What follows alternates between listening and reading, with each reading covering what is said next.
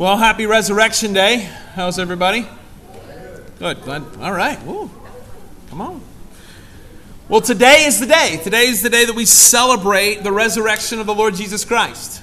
Um, this is not just a day to get new clothes and have baskets and, and do all these things. That, that's not the point of today.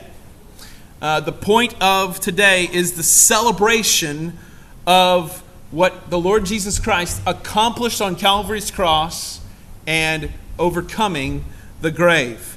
This is why we gather. This is the reason we come together on Sunday mornings. Is not just something that is a, um, a constructed construct of, uh, of people. This is, this is put together because the Lord Jesus Christ overcame death on Sunday morning. And, and so this is the Lord's Day. This is what it, historically this is what it's called, the Lord's Day. And and today I, I want us to take time to remember. We're going to go through a lot of different texts today. So have your fingers warmed up. If you got your Bibles, just get ready. We're going to be in a, several different texts today. Um, we're going to walk through uh, the scriptures and, and remember remember what Christ did for us to rescue a people who betrayed him, who mocked him, and who denied him. And just so you know, every one of us in the room, we are the people who have mocked, betrayed, and denied the Lord Jesus Christ. And he came to seek and to save people just like you and I. So, like I said, get your fingers warmed up.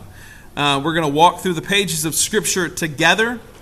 Um, and, and, historically, over the last several days, so much has taken place.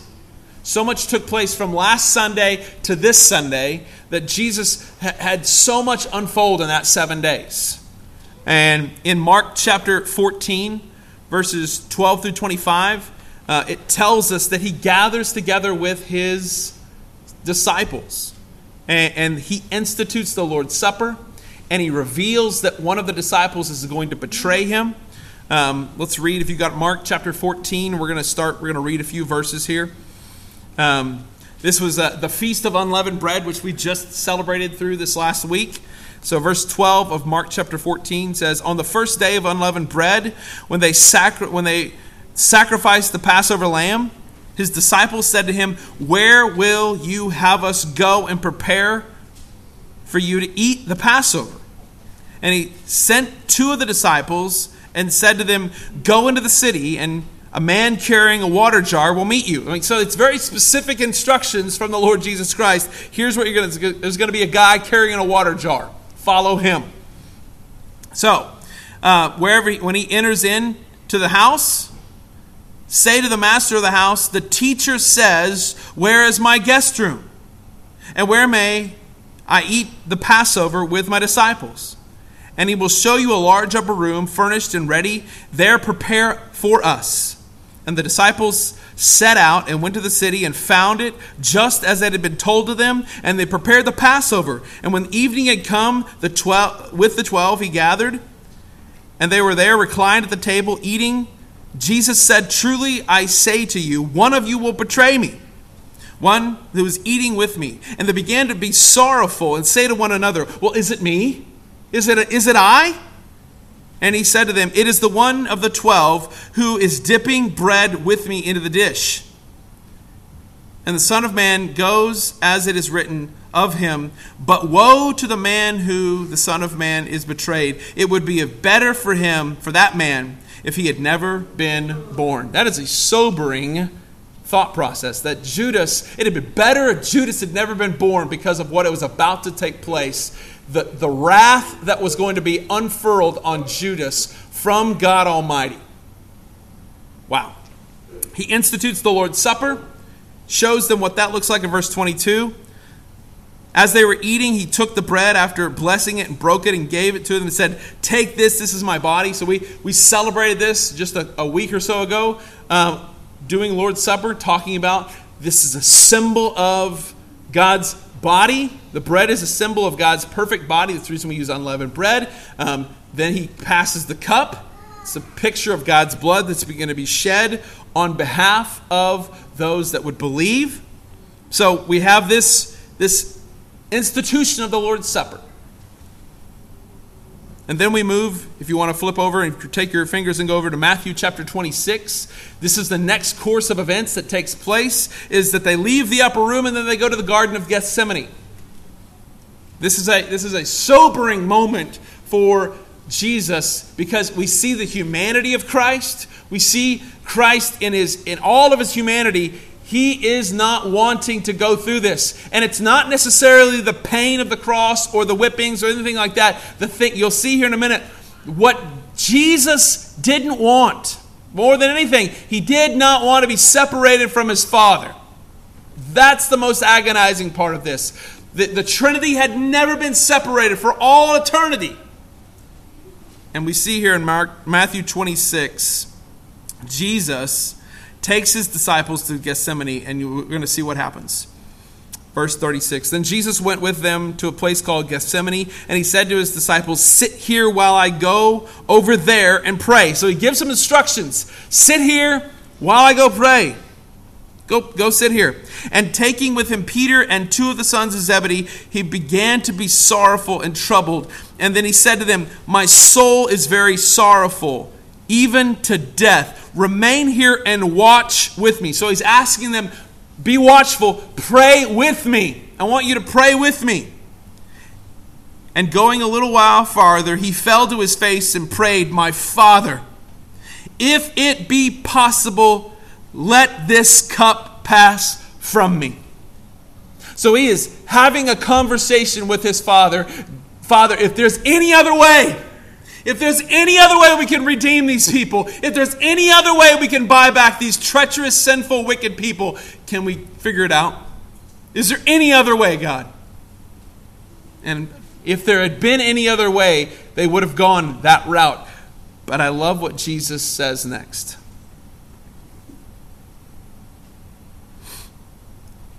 Not my will, Father, but thine be done.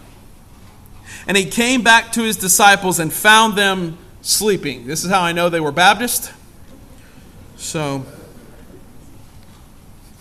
if you didn't get that joke, you can. But he came back to his disciples and found them sleeping and said to Peter, So you couldn't even watch with me for one hour?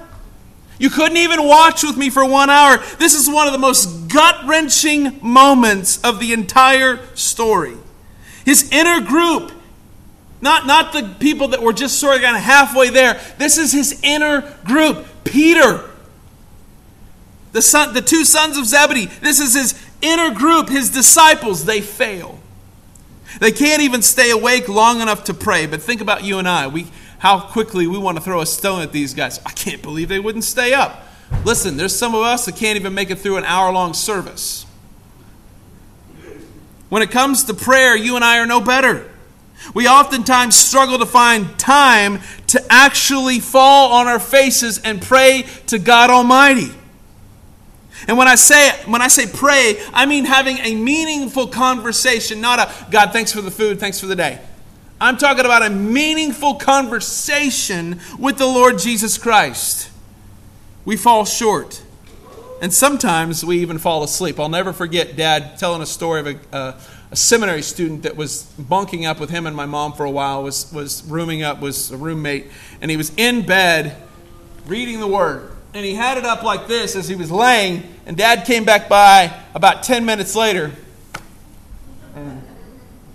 the word was on his face.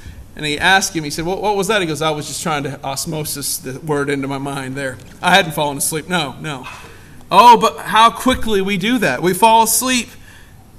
We fall asleep so quickly when it comes to prayer. I don't know what it is when it comes time to pray. We just are, we're just tired, and I think that's a that's an attack of the enemy. We have just struggle to pray. Let's keep going to verse 41. Jesus says, Watch and pray that you may not enter into temptation. The Spirit, listen here, he, he, admits it. The Spirit's willing. Everybody in the room right here, I can guarantee you, your Spirit's like, Man, I want to pray better. I want to have a better conversation with the Lord. I want to have a better spiritual life. I want to be able to read the Word better. This is what I want to do, right? The Spirit's willing, but the flesh is weak. Again, for the second time, he went away to pray. My Father, if this cannot pass unless I drink it, your will be done. And again he came back and found them what? Sleeping again, for their eyes were heavy. So, leaving them again, he went away and prayed for the third time, saying the same words again. And then he came back to the disciples and said, Sleep and take your rest later on. See that the hour is at hand. The Son of Man is betrayed into the hands of sinners. Rise and let us be going. See, my betrayer is at hand. And we see Judas here in a minute enter into the garden and he betrays Jesus with a kiss. The thing that is meant to be a, a symbol of love and camaraderie and friendship is a kiss. He betrays the Savior with what's meant to be a picture of love.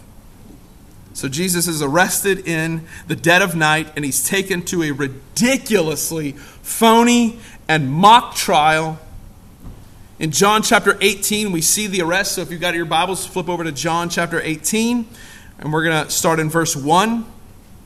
So Jesus had just finished speaking these words to his disciples when he went out with his disciples across the brook where there was a garden which the disciples entered. Now, Judas, verse 2, Judas, who betrayed him, also knew that the place that Jesus often met with his disciples. So, the Garden of Gethsemane was a regular meeting place for Jesus and his disciples. This was not just a once off place that they went. The Garden of Gethsemane was a place that was peaceful, quiet, and remote, that they could gather together, they could fellowship, Jesus could teach his disciples. They met there often.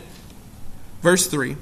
So Judas, having procured a band of soldiers and some officers from the chief priests and Pharisees, went there with lanterns, torches, and weapons. So they go in with pitchforks and torches like Jesus is an ogre.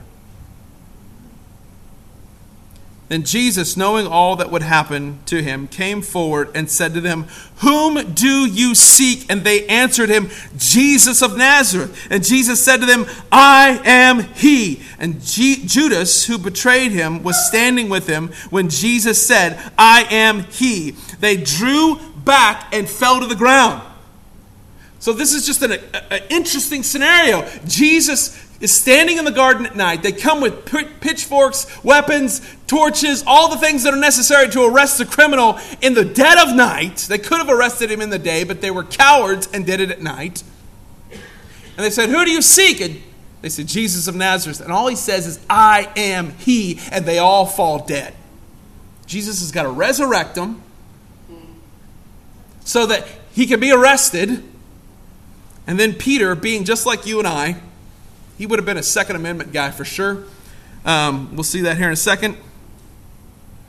When Jesus said, I am he, they drew back to fell to the ground, and he asked them again, Who do you seek? He had to raise them back up, get them out there, get them up, said, Who, who are you looking for? So looking for Jesus of Nazareth. And Jesus answered, I told you I'm he. So if you seek me, let these men go. This was the, the this was a prophesied moment. Listen, you're after me, don't take my 12. Don't take these disciples. I'm the guy you want. And they go free. This was to fill the word that he had spoken Of those whom you give me, I have not lost one. That's in John chapter 6. Then Simon Peter, the Second Amendment guy, having a sword, he draws it out and he strikes the high priest's servant and cuts off his right ear. The servant's name was Malchus. So Jesus says to Peter, Put your sword back in its sheath, Pete. Don't, don't pull the sword. I shall not drink the cup that the Father has given me. He's like, Listen, if you go at this thing with force, this is not how we're doing this. This is not how the kingdom is advanced, not with swords and, and ammunition and weapons. If you take these guys out, your own death is, is secured. I have to go do this. I've got to go do this to get you set free. It's verse 12. Jesus goes and faces Ananias and uh, Caiaphas. So these band of soldiers, they, uh, verse 12, so the band of soldiers and their captains of the officers of the Jews arrest Jesus, bind him. First, they led him to Ananias.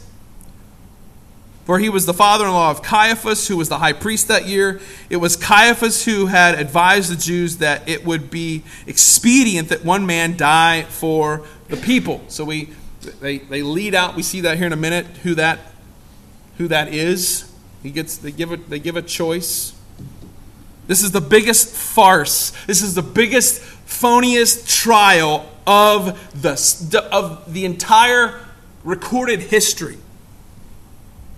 Uh, one of the authors from Christianity Today.com uh, states that after his arrest, Jesus was taken before officials, the Jewish high priest, Caiaphas, and the rest of the chief priests of the relig- and religious experts who beat Jesus, sent him then to Pontius Pilate, the governor of Judea, who's the governor, the Roman governor of that province.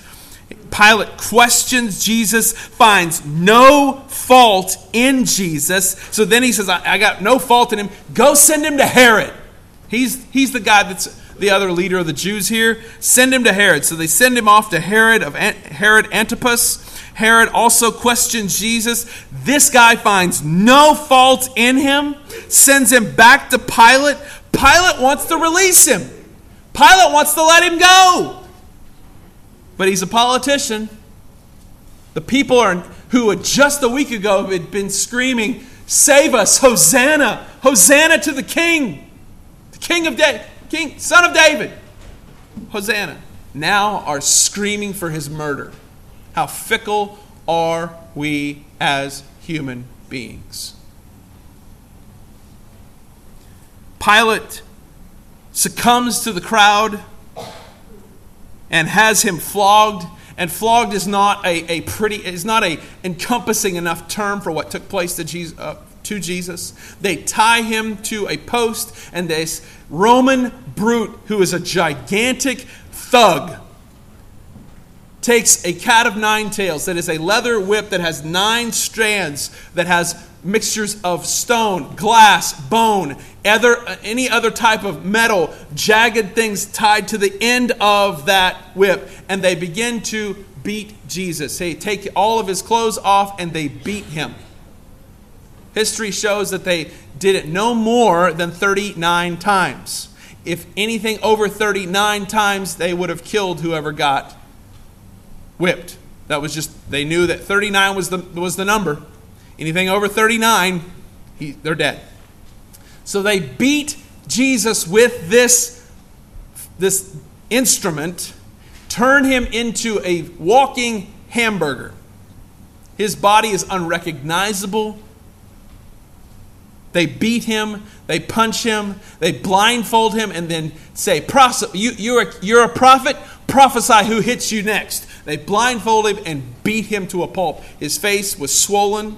They pulled his beard out.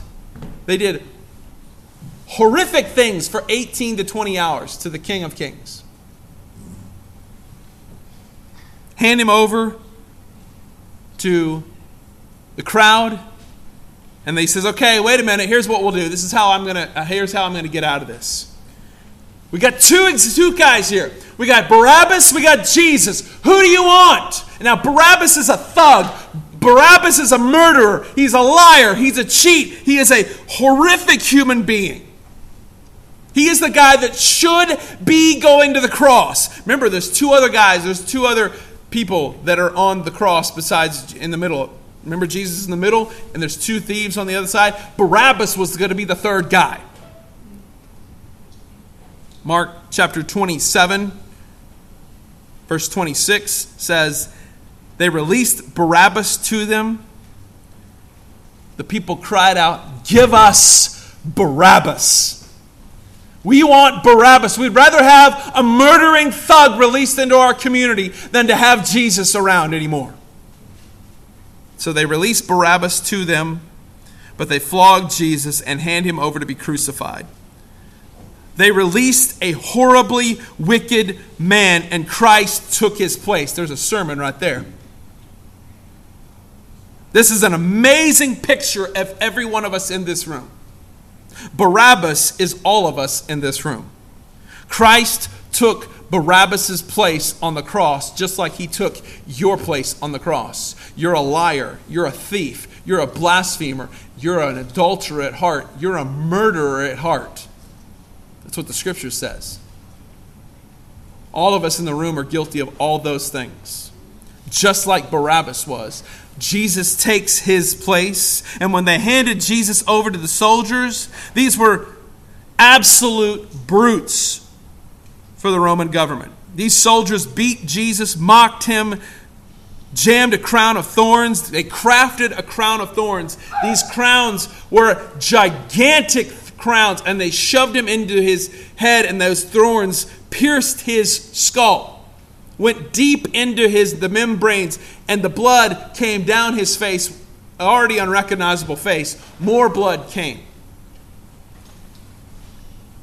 These soldiers mocked him, they jeered him, they hailed him as the king of the Jews. All of this happened back and forth for 18 to 20 hours. They forced Jesus to carry his cross up to Golgotha, which means place of the skull.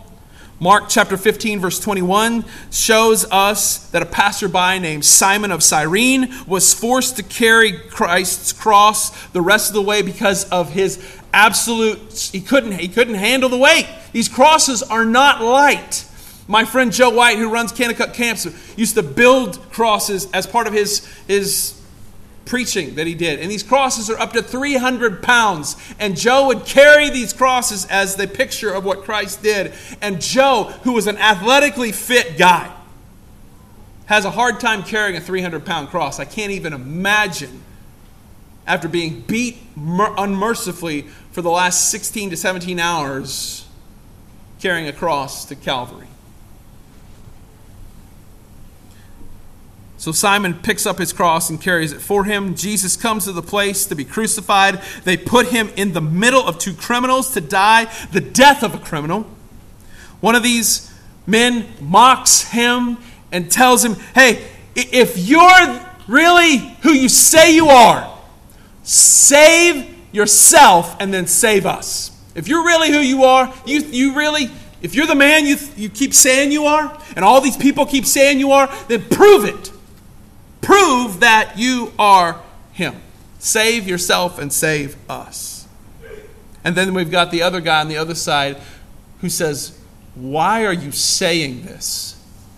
This man doesn't deserve what he is getting. We are justly getting our reward because we earned this. We sinned. We broke the law. We deserve this. And then he looks at Jesus and begs him. He says, Jesus, if you could, would you please remember me when you enter into your kingdom? I told you a couple weeks ago, the most unlikely guy that gets saved, he gets saved. And Jesus, when you die, the moment you take your last breath, you're going to be in paradise with me. Woo!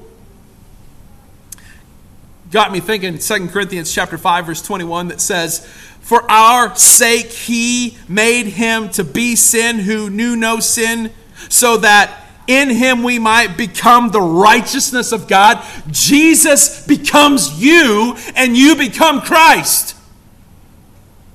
Christ takes on all of your sin and receives the penalty of your sin, and you receive the mercy and the grace Jesus should have gotten.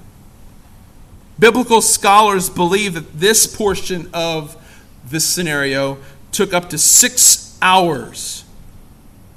Six hours from the time Jesus was crucified until he died.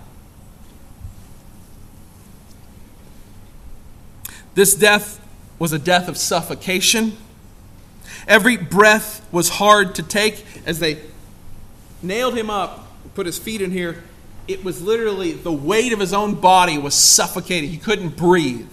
As he hung on the cross, his own body weight is what caused him not to be able to, to, to breathe anymore. His lungs were filling with liquid, blood, and water.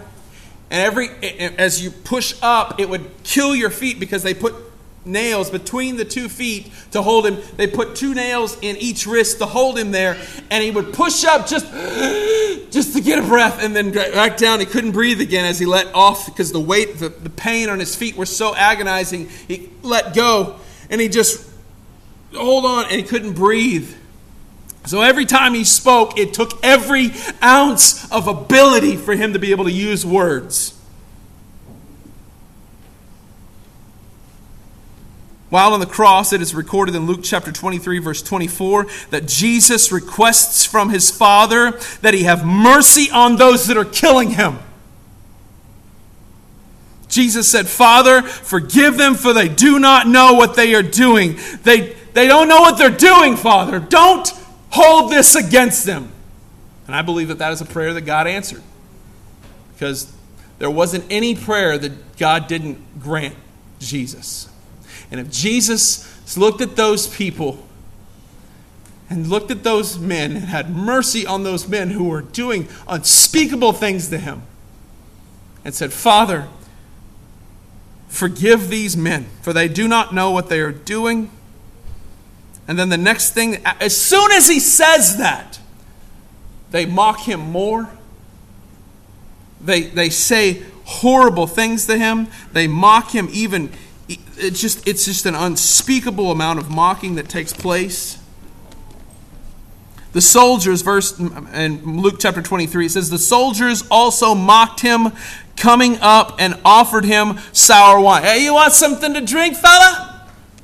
You need something to drink? They mocked, they mocked him. It said, If you're the king of the Jews, why don't you save yourself? You're really a king? A king would be able to save himself. You're no king. There was also an inscription over his head that wrote that wrote that was written in three different languages so that everyone in the crowd could read it. And it said, "This is the king of the Jews." Not in such a way that was, "Oh, he is the king, let's worship him." It was once again to mock him. And this is when the criminal says, are you, the, are you not the Christ? And save yourself and save us.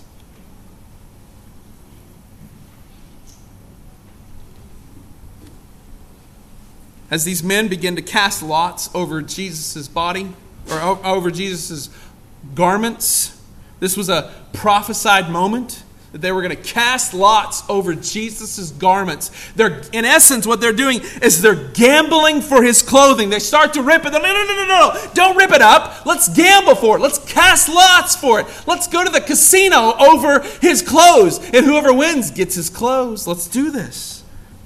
They're gambling for his clothes that had just been stripped off of him. And after this, the ruler these rulers begin to mock Jesus even further. I can't biblically validate this, but I, I would almost bet at this moment that there was a host of heavenly angels on the, on the precipice of heaven's borders, just waiting for an eyebrow to go. Do like the rock, little eyebrow lift, and just have unleashed on humanity heaven's, heaven's armies. Could you imagine as heaven watched the Savior being crucified for rebellious creation? Just waiting. Just give us a sign, Jesus. We'll do it. And he, he could have. All Jesus had to do was say, Get them, boys. And it would have been over. But rather, Jesus held his tongue. As he was in his that mock trial, he could have easily defeated this just silliness, but he kept his mouth shut because if he had opened his mouth and defended himself, we would have been left defenseless.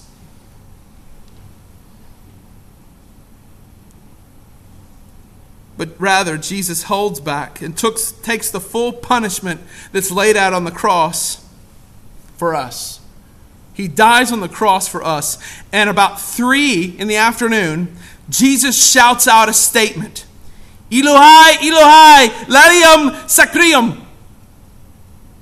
Which means, My God, my God, why have you forsaken me? At three o'clock on Friday, I was driving home at three o'clock and I looked at my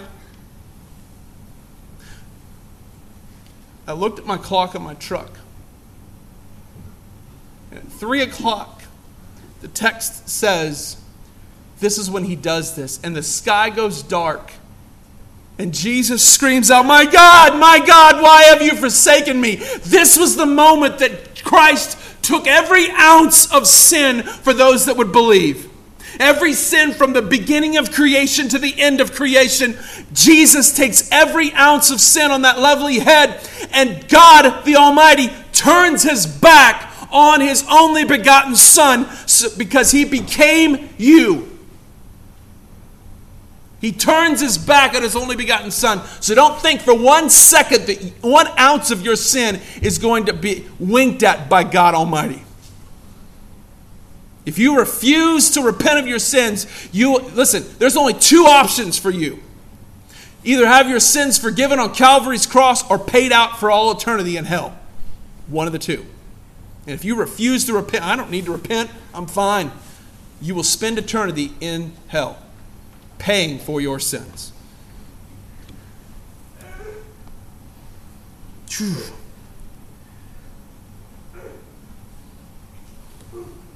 This is the moment Jesus dreaded the most.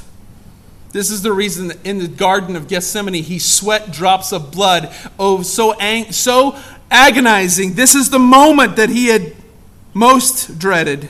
The moment that the Father and the Son would be separated. God the Father turns his back on God the Son, and God the Son becomes sin for us for all eternity. Now, why did this have to happen? To redeem and buy back those who had fallen short. Who have fallen short in here?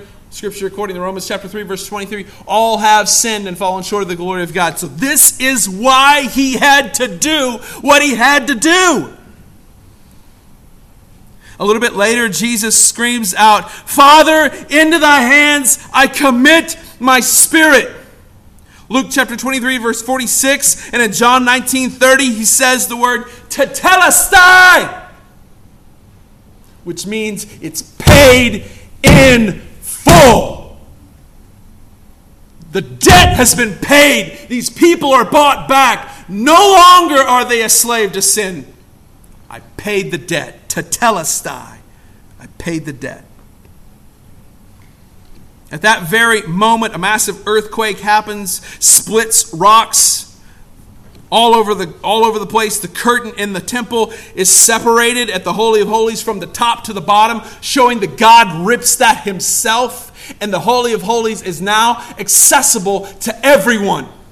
Not just the high priest, you now have become a priest. You don't have to have a priest go to you, go to God for you. You now, because of what Christ has done on the cross, have access into the Holy of Holies.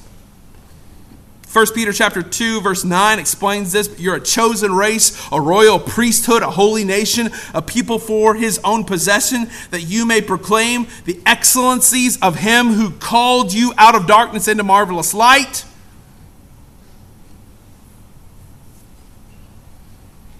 This is all recorded in Matthew 27, verses 49 through 54.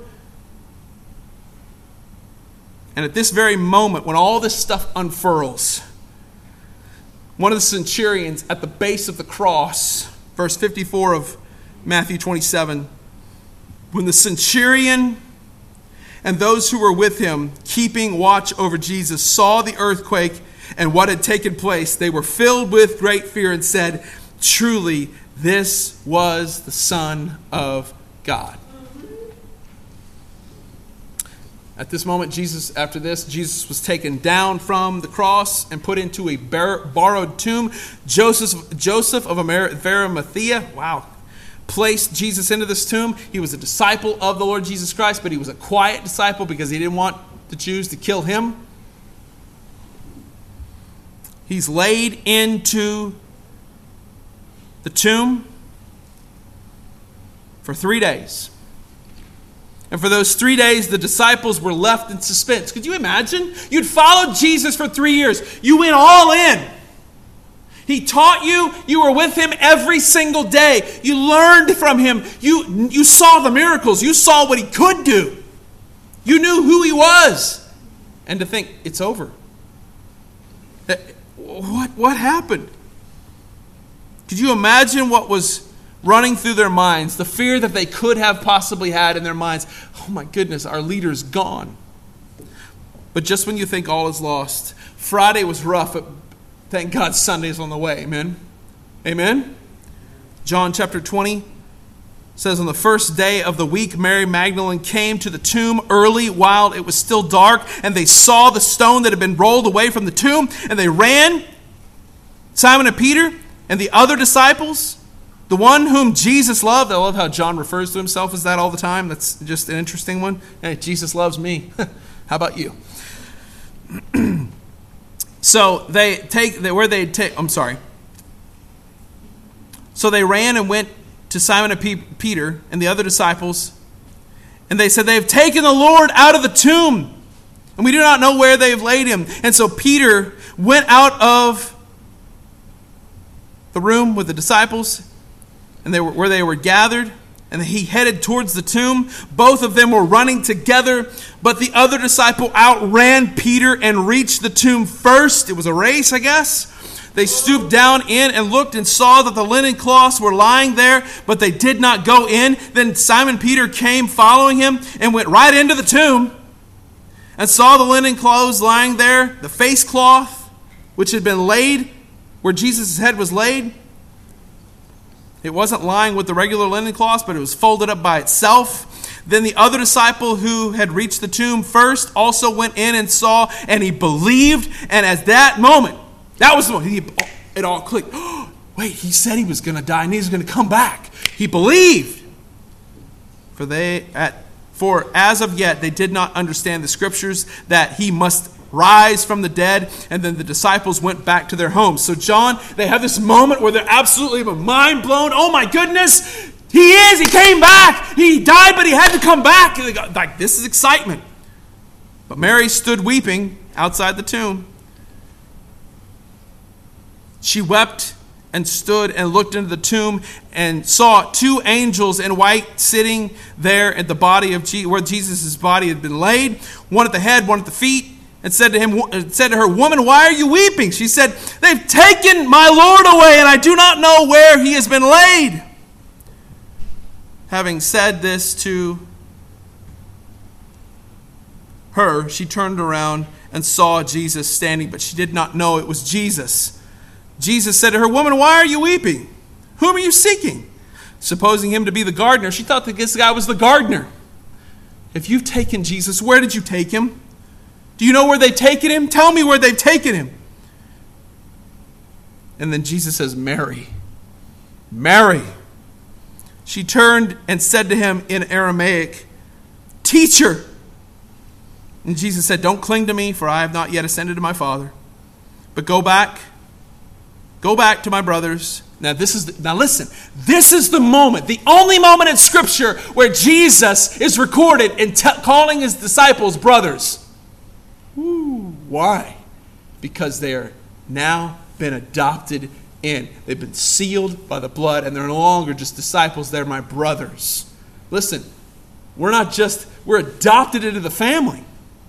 We're adopted in. Jesus shows he's alive. Listen, he, he shows it to first. He shows it to Mary, a woman. So don't tell me that Christianity is some sort of backwoods uh, religion that holds women down. Who's God show himself to first? A woman. Come on.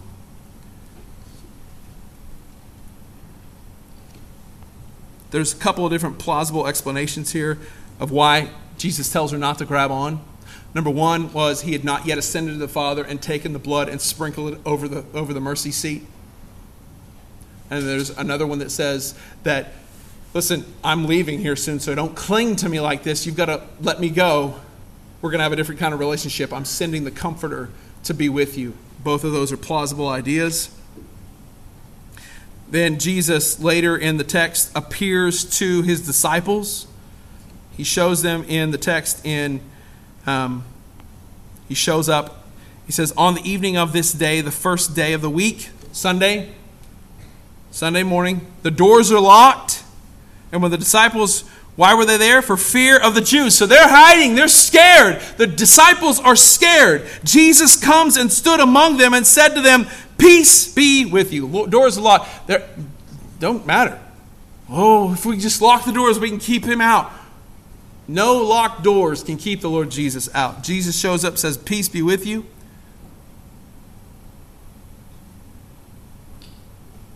Then the disciples were glad when they saw the Lord, and Jesus said to them, Peace be with you. As the Father sent me, even so now I'm sending you. And when he had said this, he breathed on them and said, Receive the Holy Spirit. This is the, and he says, Listen, what? If you forgive sins of any, they are forgiven. If you, if you withhold forgiveness, it's withhold. Now, this doesn't mean that they had the power to forgive. He's just saying, he's showing him here, I'm telling you, what's happened on the cross is what gives access to forgiveness. If you accept this, if you repent of your sins and you trust the Lord Jesus Christ, you are forgiven. If you reject this, forgiveness will be withheld. This is the hope we have. This is the gospel that Christ lived a perfect life, died the death that you deserve, was raised three days later for your justification. This is the gospel, the good news. We have forgiveness for, we have forgiveness of our sins if we repent and place our trust in Christ alone. That's it. This is what we have to look forward to.